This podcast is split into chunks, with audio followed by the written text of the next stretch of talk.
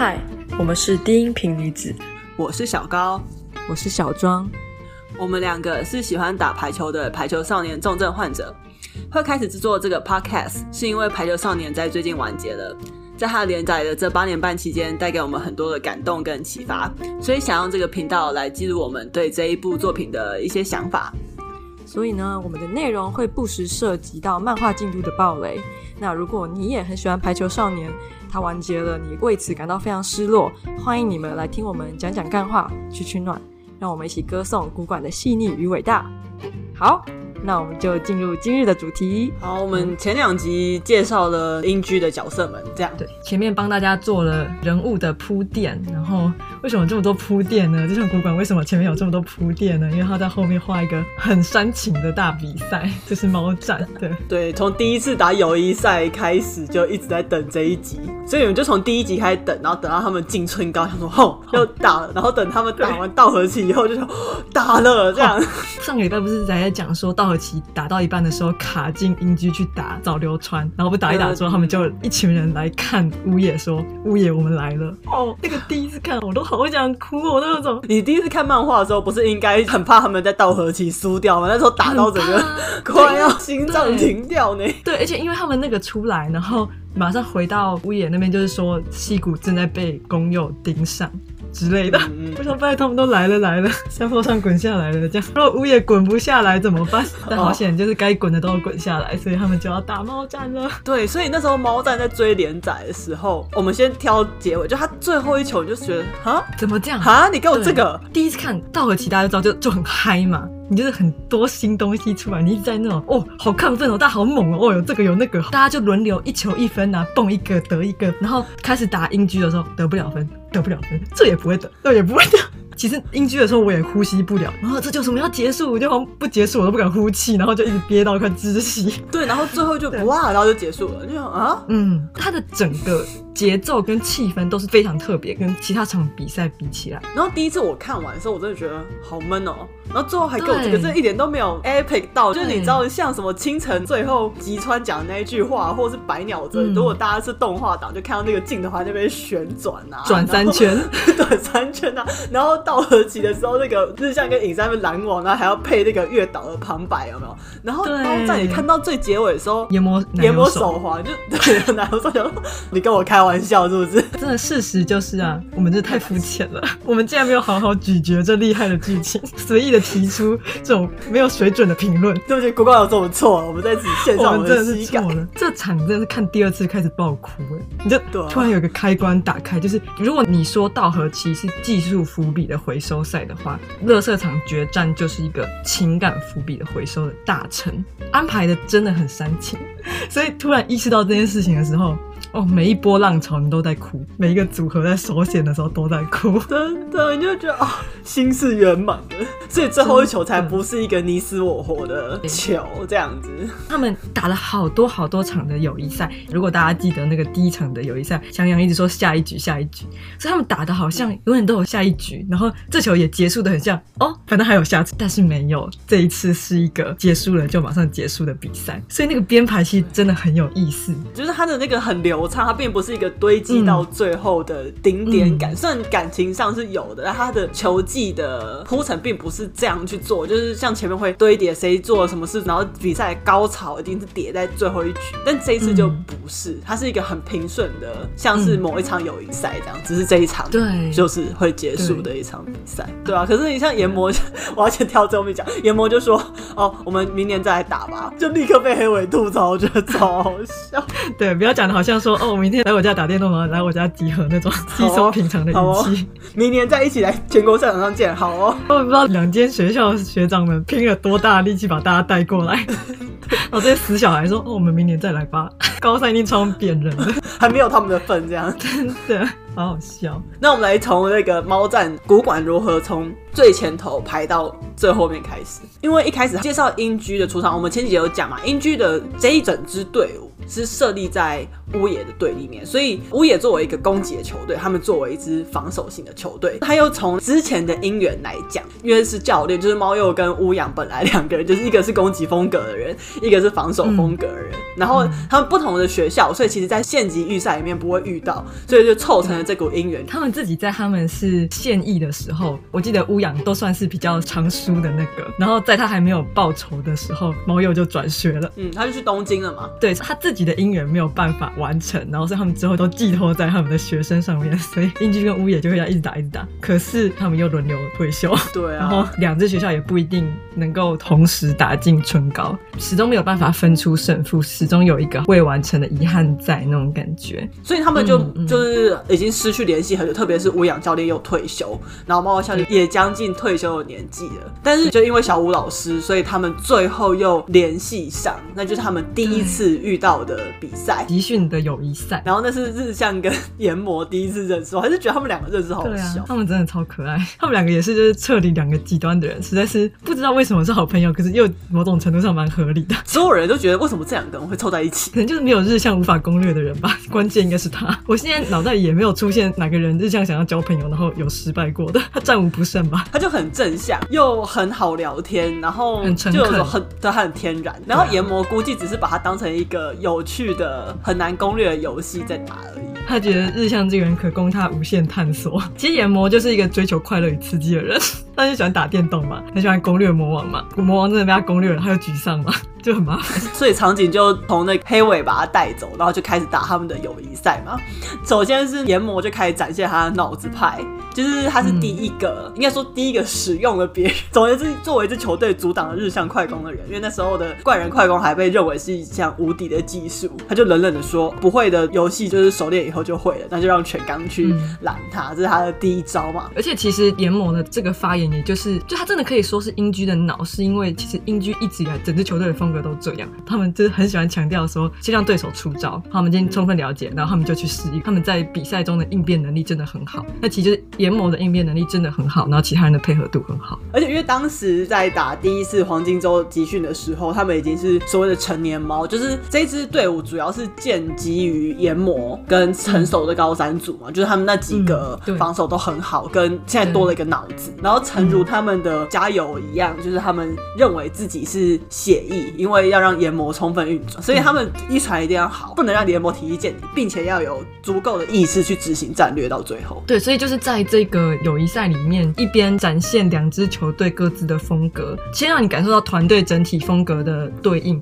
然后再开始每一个角色也都一个一个的互相对应，就是很有趣、很可爱。比如说，至少出来就像研磨就是蛮可爱的对应，然后再就是山本跟田中，哦，他们真的好好笑。他们首先名字就已经彻彻底底的对，古馆真的很喜欢在那边，他都会花很多力气来取名字。对我都不知道他有没有在想说，哎、欸，如果没有人发现怎么办？我觉得他好像也不在乎，他不在乎啊。他就很快乐在捏那个角色，对，那个东风旭啊，西谷系就是特地就对仗嘛，田中龙之介，山本虎有没有？对，田里啊，山里啊，龙跟虎的，很喜欢这样。然后其实像比如说日向月岛这种，我每次突然发现他的小巧思的时候，都想说，哎、欸，如果没有人发现怎么办？好像我发现了，算是没白费，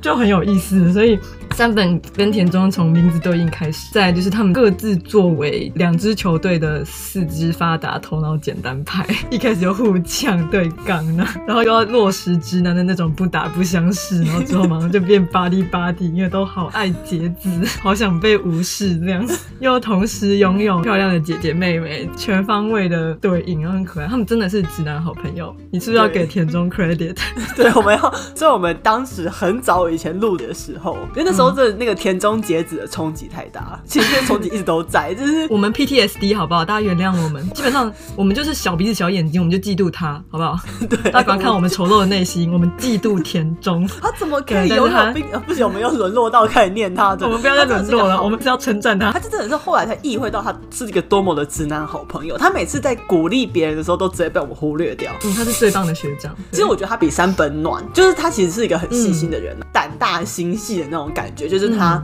很正向，但又不失一些小巧思，比如说他会发现影山跟日向要提早来，或者是后来日向很沮丧，已经到影响当前的表现的时候，他也会适时的鼓励他。就是他其实是一个，虽然就看起来很直男、很白痴，每天追着节子跑，然后还跟人家说要结婚，他其实是一个心很细的人。真的，哇塞，我真是起鸡皮疙瘩。我们很少说田中那么多好话，我都要恶心死自己了。大家真的是，就是现在听好，我们不要讲第二次了，我们拉不下脸。好，所以就结束。他们两个大概就是这样子，很可爱的一个男子汉组合。但是下一组是真正的男子汉，叶九跟西谷，本部的自由双雄。对，就是西谷一开始就一直称赞叶九，他就每次说：“哦，我真的没很少看到能够接东风的球接的这么。”轻松的一个人，就是你看叶九他的卸力超美，嗯、都是站着接球，他可能有九成时间都站着接球，然后就漂亮的卸力卸掉这样子。所以就西谷就称赞他，然后叶九也觉得西谷很厉害。他们两个直接的交流不多，夜久跟菅原比较好。因为在球队的定位上，夜久会比较对应到菅原的角色，因为他们都很像妈妈，就是高三里面比较唠叨的那一种，比较比较会去照顾队员情感面的人，好吧？他有点俏皮，他们俩都有有小俏皮，嗯、都是可爱的妈妈。对，因为真的啰嗦人的其实是大地跟黑尾那一组。你记不记得有一段超可爱，就是最后的暑训结束，然后吃 barbecue 的时候，然后那三个队长、嗯、黑尾、大地跟木兔一起去塞一些夜市小朋友叫他们吃东西。对，就上礼拜的那个队友太热血，我头很痛。那个两个人，经济大叔或者什么爱操心的老爸之类之类。大地跟黑尾就是。因为作为队长，所以他们要很稳重，然后很得体，镇得住队伍。但是他们比如说握手的时候，他们就要偷偷捏彼此的手，要在那边无聊的示威，就是要两个一起展现，就是他们还是高中生的部分，就觉得好可爱。大地就会在一些很特别的时候，主要是跟三年级吧，有时候跟他跟东风也会啊，嗯、开始露出高中生那一面。平常都要盯住要镇压学弟嘛。他跟黑尾是一个平起平坐的关系，所以就可以很放肆的感觉，就是，而他们两个是从敌对到互相理解，就是他。他们一开始超不爽彼此的，第一次握手的时候，这人手劲很大，击败，嗯，是个狠角色。可是队长要承受的那种压力跟辛苦，也是彼此最知道啦，所以之间也是建立了还蛮不错的友谊。而且你这样去回想英居的高三这三个人，跟乌野的高三这三个人，其实他们的整个高中球队的经验算是蛮相似的。那我们大家都知道乌野是怎么样一路他们三个默默忍上来嘛。那其实英居虽然没有讲到很详细，可是他们其实在这一届之前，他们的成绩也没有说多好。他们是东京的没落的强豪，也有稍微侧写到说，他们前一届的高三生带球队。并不是带得很好，所以感觉起来那时候的英居没有像现在的这种一体感。黑尾他们那一届也算是这样，忍忍忍到他们自己是高三的，他们才能好好的大家合作，把球队变成现在这样子。就是我觉得他们彼此也都知道带领一个队伍、维持一个队伍是多么辛苦。我们在讲高三的时候，我们不是讲到说当初。菅原放弃先发的时候，他去找乌阳讲。那其实东风跟大地躲在墙后听嘛，当然很心疼他们的队友做这个决定，所以他们就有暗自下定决心说，我们一定要多赢一场是一场，为了菅原。那这样子的剧情其实对应到你去想，英居打户美的时候，叶九意外受伤，他平常都没有在受伤的，然后他是球队的防守重心，可是这种时候偏偏下场，在他们快要拿到撑高门票之前，那那个时候黑尾跟海也是，他们看到那个受伤然后很不甘心的叶九，他们就决定一定要为了他。拿到春高门票，就同时他们都有各自描写这种高三的战友的革命情感，就很感动，然后又觉得这边又是一个很明显的两校的对应。对，呃，最后还有那个 东风跟芝山，这个超好笑，这是一个。莫名其妙的小组合，很像大叔，然后正在进行诱拐儿童，或是恐吓儿童的一个行为。然后大家也知道，东风就是这辈子都在被人家误会嘛。长得老错了吗？留小胡子不行吗？人家就是个少女啊，这第一次就把芝山吓个噼里啪啦的。对，但其实两个人内在都是小动物，这点实在是蛮白痴的。东风的外表跟灵魂每次都搭不起来，超好笑。对，他是最错置的那个人，所以赶快去解放他。那个西谷啊，西谷。对。对啊，所以就他们就到全国了嘛，然后开场其实开场的蛮。随性的，反正就开打，而且他们一开打就是没有适应期，超爆多来回的，啪啪啪啪啪那种。因为一般来说，我们之前讲过，就是你一上场你会紧张，而特别是你面对一支未知的球队的时候，因为当然如果打全国的话，通常是一支没有见过的陌生球队。那影片看过几百次，都跟亲自打起来不一样。通常我自己觉得啦，真的到进入比赛的节奏，自己打两三球，然后对面转一圈，所以大概是十分十几那里就会觉得哦好。好，我大概都知道会发生什么事情了。所以有时候打到第二局的时候才会缓过来。这跟英居平常的风格也一样啊，转、嗯、一圈是十分左右，所以大概你打完一局，如果是比较有来回的比赛，大概就是两圈左右吧。嗯、到第二轮的时候你就知道哦，谁的发球长什么样子，他今天状况怎么样，谁前排的时候会打什么球，后排的时候他们会漏什么，这样诸如此类的就会比较熟悉。嗯、但英居跟乌野就是没有这件事的、啊，完全没有，一上来就没有适应期，直接杀个你死我活，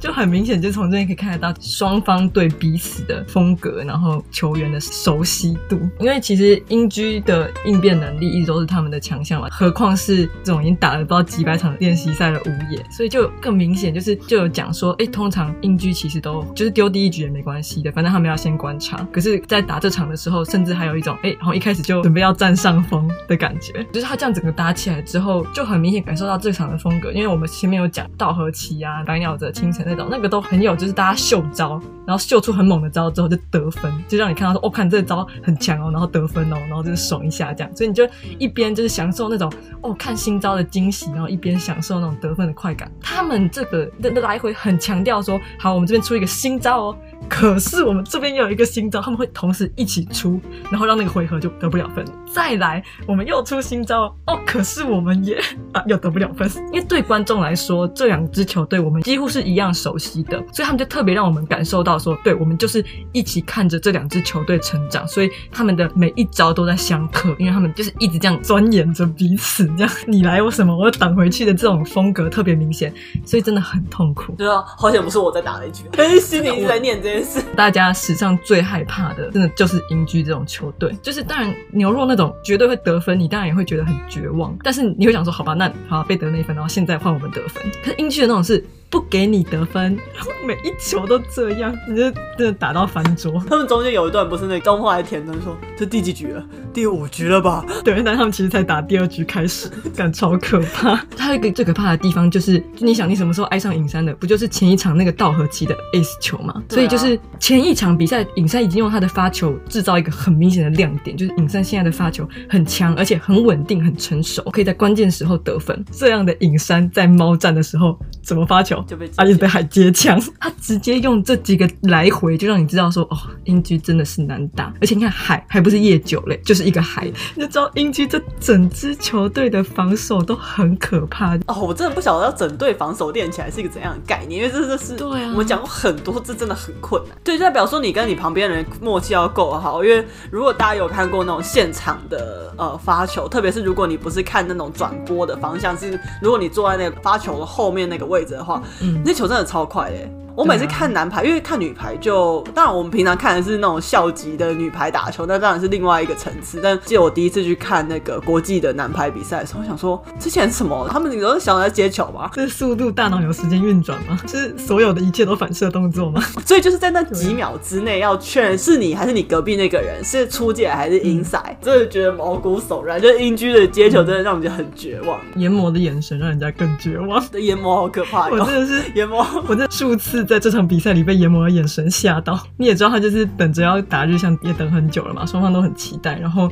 我们刚刚讲的这种很激烈的攻防开始之后，研磨就开始布局他的一些小心机哈，就比如说开始让日向接一传，哦，我觉得这个很可怕，因为日向防守观念的建立很明显就是从春高开始慢慢越来越成熟，所以研磨要意识到这件事情，其实也就是这几天的事。当然他们已经对彼此的基本的东西很了解，可是他这次攻略日向的方法是因为日向防守观念进步，所以一些小球。他会去接，原本以前他别人会卡掉他的球，现在他有意识要卡，而且他卡得到，所以他就比如说发球，他就针对日向去发，然后或是他吊球什么，针对日向去吊，所以就让他先去接一传。那你知道我们接完球之后，你要再后退，然后再助跑，那个一定会影响到你的攻击的节奏，然后甚至是你的跳的高度。所以他一开始就用这个在试图要压制日向的攻击，他也没有说想说要完全让他不攻击，他是说只要能够让翔阳原本得十分，比平常得少两三分就好。对，他又很沉着去布局这些东西，我就看。很恐怖，就很就看他们打超级闷的，就是好得不了分就算，然后日向没有快攻这样子，影山就是也比较少亮点，因为他有很多快攻的配合是他们球队的特色。对，而且你明明正在为了日向防守观念进步，然后觉得替他很高兴，结果在这一场这个进步变成把柄，最贱那种。然后不止，比如说好乌也做出反应了，让西谷去卡日向，好，这个也被研磨算进去，就是他让西谷去接那个球之后，西谷他就在前排卡到日向，跑动路线就会被限制住，所以他要去算了，就是乌野对这个作战会怎么应变，然后这个应变怎么样又可以变成他们的把柄，我觉得好有看。然后我觉得最绝望还是第一局的最后一颗球，嗯，就是英居要送一颗抢子，就他刚好送到一个，就是大家都已经要开始进攻，因为他们就知道那颗是抢子，然后没有人会去接。点，就送到一个微妙的，大家都可以接，可是大家都觉得别人可以接，因为一般呛死的话，可能是自由会处理掉那颗球，所以他就受自由反边。对，他送在就是隐山跑位的一个路线后面，因为隐山当然是不可能去碰的。隐山在移动的过程又会微妙的去挡住大家的视线，所以你一开始做那个判断又会慢一咪点，可其实那一咪点差很多。就我们才在讲说那个节奏的快速，所以你其实判断真的都是一瞬间的事情，所以他只要干扰那一瞬间，很多原本接得到的球就变接不到，真的很神。对，而且他们又一直在铺陈说第一局丢了就很麻烦，因为英区虽然这个公式并不是算很套用在他们身上，因为通常那指的是英局并不熟悉这支球队，嗯、但你还是会觉得，竟然丢了第一局这样。英居平常他们只要靠之后的逆转，他们都会赢。那如果现在他们连第一局都拿下来了，就会有一种啊，那乌野还有机会吗？怎么办的那种紧张的心情就会出现。对啊，所以进入第二局的时候，反正就是他整段都让你觉得很压抑了。然后后来他也用牢笼这个意象嘛，我很喜欢那一段，就是他用这个隐喻，对啊，把日向困住了，影山也像被困住了，就这些小乌鸦们都被关起来。而且阎魔还很贱的说很无聊哎、欸，日向他一开始先笑嘻嘻的跟他说，你要永远这么有趣哦，然后之后就开始拔掉他的翅膀，拔掉之后就说，哎，有点没劲，我都被他吓疯。他是真正的怪人快攻杀手，一开始就是他，就是还没进化前就是被他攻略了，所以他们逼的要生出怪人快攻二点零。怪人快攻二点零基本上也是有点战无不胜，现在又在被他再攻略一次，所以最后才要被逼出那个中央高球，都是研磨哎，一点零跟二点零都是研磨破的。很可怕，你真的是细思极恐。但也因为这样啊，所以他们就是好对手嘛。嗯、因为就是你有好对手的时候，才会进步。嗯、特别是因为研磨就是快攻杀手，所以每一次遇到研磨的时候，嗯、他们的快攻至少影山跟日向的配合就得往上更走一步。像他们常讲，就是如果你用了这一套战术输掉的话，你有没有勇气再做改变？不管是变好或变坏。但是如果你知道你停滞不前，哦，这个成绩也不差，可能差一步进全国或者是全国前几轮这样子，可是你满足这样。这样子的状况吗？你敢不敢再去挑战？去往前就会在那里了，你甘心吗？对，所以我觉得，因为研磨跟影山是完全不同的两种举球员。应该说，研磨这个人是自成一格啦，像他这么计策很多的举球员也不常见。对，他的发展很极端啦，并不是影山跟他很对立，就是他个人独树一格这样子。所以影山总是想参考他的时候，都参考不起来，他假眼神一下就被识破，这样子超逊的。对啊，对。但是其实除了就是研磨跟跟影山日向之间的攻防很精彩之外，其实这整个队伍之间，其他球员之间的互克也是都很可怕。就比如说夜九嘛，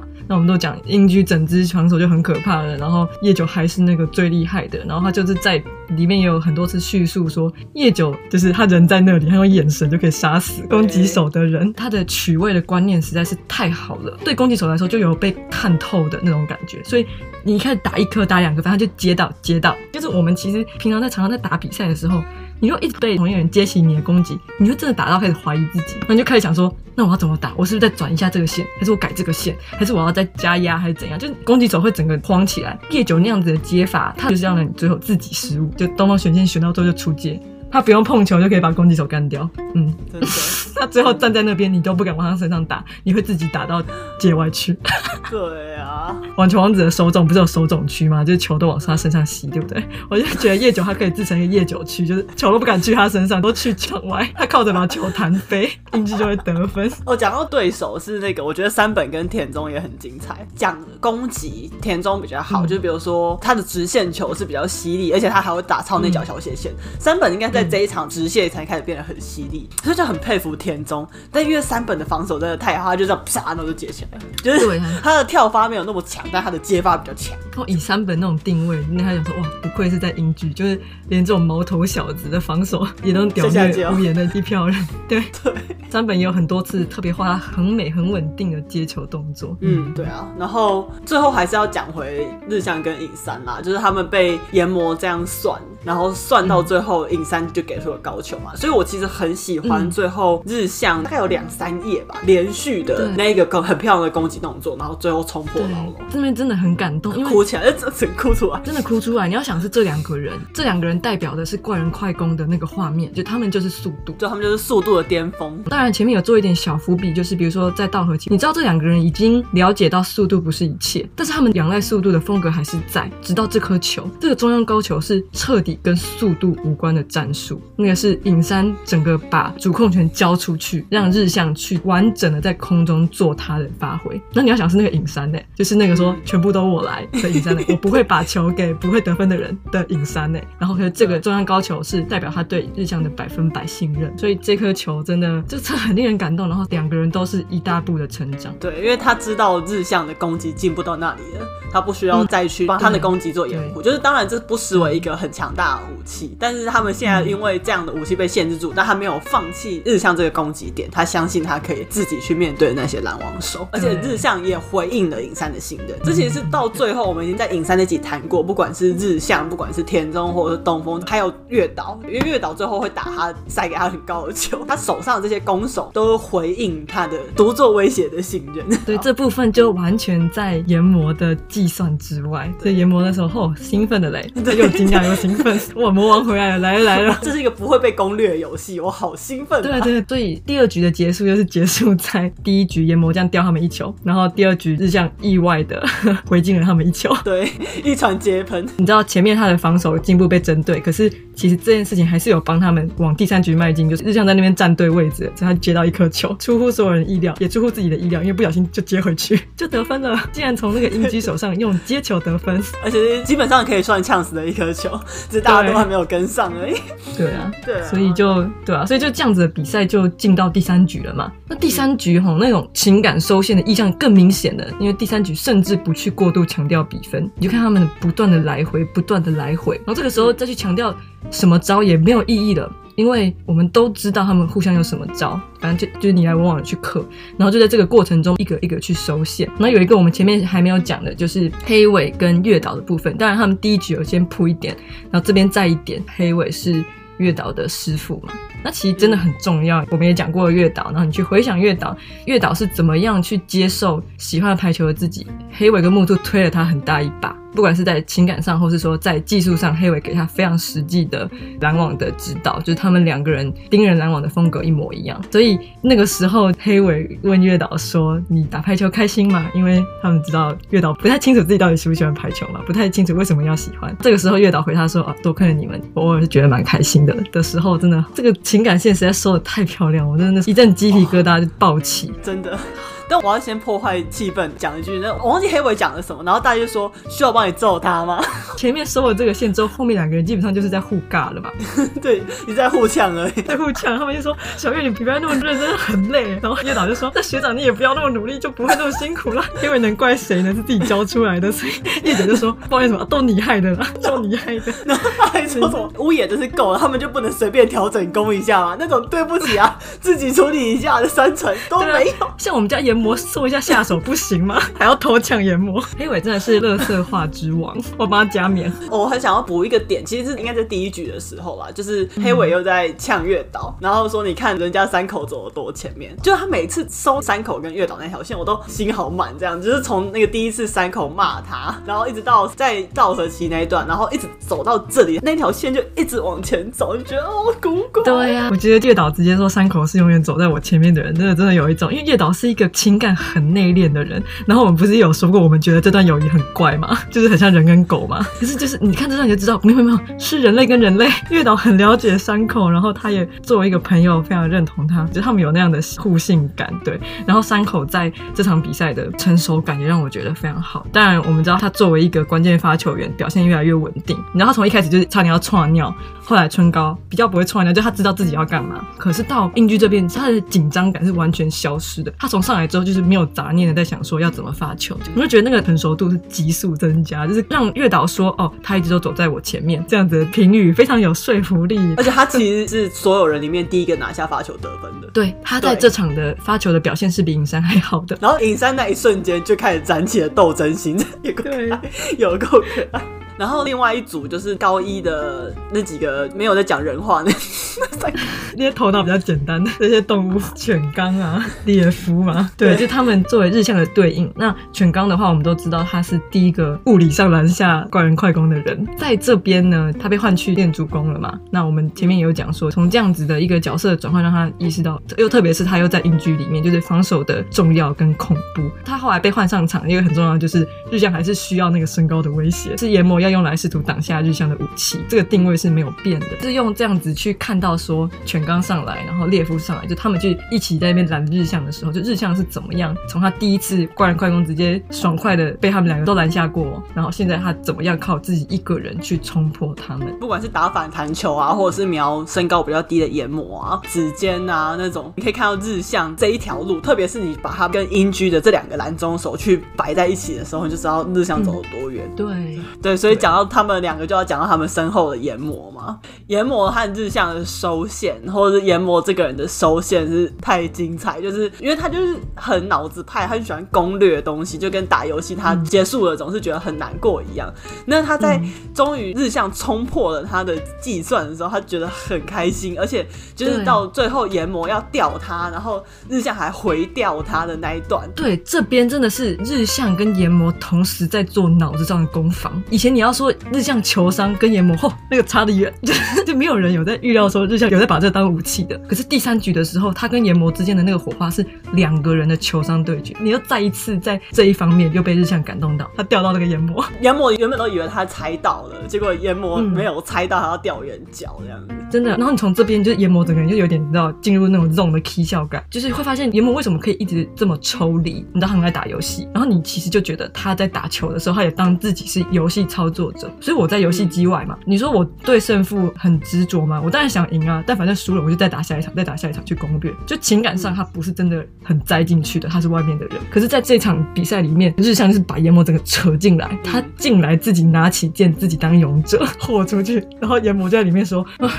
我以后要对勇者充满同理心。对，所以当炎魔他自己终于变成里面的勇者的时候，他就说：“嗯，哦，排球真的太有趣了。”这也是日向和黑尾的一个心结吧。因为日向在一开始遇到他的时候，他就打着游戏说：“就哦，排球也就还好这样子。”然后我们上一集也讲嘛，其实黑尾就一直对把他扯进来打排球这件事感到有点抱歉，就是因为他太细腻了，就一直觉得对不起研磨。对，所以到他终于躺在那里，然后说：“啊。”能打排球真的太好了，好对手的重要性，对啊，所以最后其实这一段他比分其实不重要，就是他的整个节奏很快，如果古馆没有在强调哪一球的来回，他就是哦谁得分了，谁、嗯、又接喷了，然后这样整个很像意识流带过去，然后就跟着古管这样跑到底的时候，最后他拉那个大跨野，田中打直线球的时候，对。因为他曾经在他们的友谊赛里面打了一个一模一样的直线球，然后被山本接起来，然后在现在这场又发生田中直线敲下去之后，山本接起来，然后他就做了一个对应。对那个阶段，我真的觉得那个是很击败的一个 deja vu。你你在那个瞬间，就是他他就让你说，好来喽，这件事情快结束了，我们人生跑马灯走起来哦。你就有一种干这一件事快结束了，干我在回忆过去，然后 就一边觉得又感动又舍不得，然后同时它也有代表着一种，就是我记得你最早你曾经讲过，就打比赛我们应该要有的那个平常心，就是真的打比赛的时候我们要把它当友谊赛在打。那这两个球队在这一刻他们是完全做到这件事情，完全有贯彻。前面在讲赤尾的时候讲到了一球入魂，我们不强调比分的，我们每一球我们都很专注，然后我们的心态很稳定，这样子的比赛就是你会有一种我靠，这真。的是一场很棒的比赛，然后他他妈要结束了，怎么办？对，所以他最后研磨就手一滑，就奶油手一拨，然后那个球上真的会都是水，你知道吗？因为你会打到整个手臂都是汗。那个日向也没有意识到结束，就说哦，下一球这样子，谁要发球这样子，他 就结束的很像啊，就要有下一球了，然后就没有了，这是一个最屌的收尾。就是看完第二次以后，觉得哦。第一次我在想什么？我是白痴吗？哦，我真是受不了我的脑袋，好肤浅。反正我就那两个跨页一出来，他就让那些他们在合宿那些人全部来看，就是有花野菜头啊，还有那个 张，我们我们已经放弃记他们的名字了，没有人在乎来干。还有木兔他们啊，反正就是那些和讯的伙伴们都来看他们打球，嗯、所以田中打那个直线的时候，下面那几个小哥都是那些合宿在现场的人在惊呼，嗯、然后再下一页就是那个合宿的体育馆，然后下面有他们这些人在惊呼，然后那眼泪就开始下来了。这种煽情的事情，不管真的他妈最会，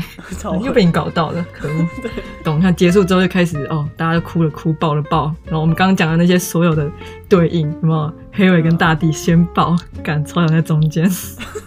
对，这有够香，然后又感动。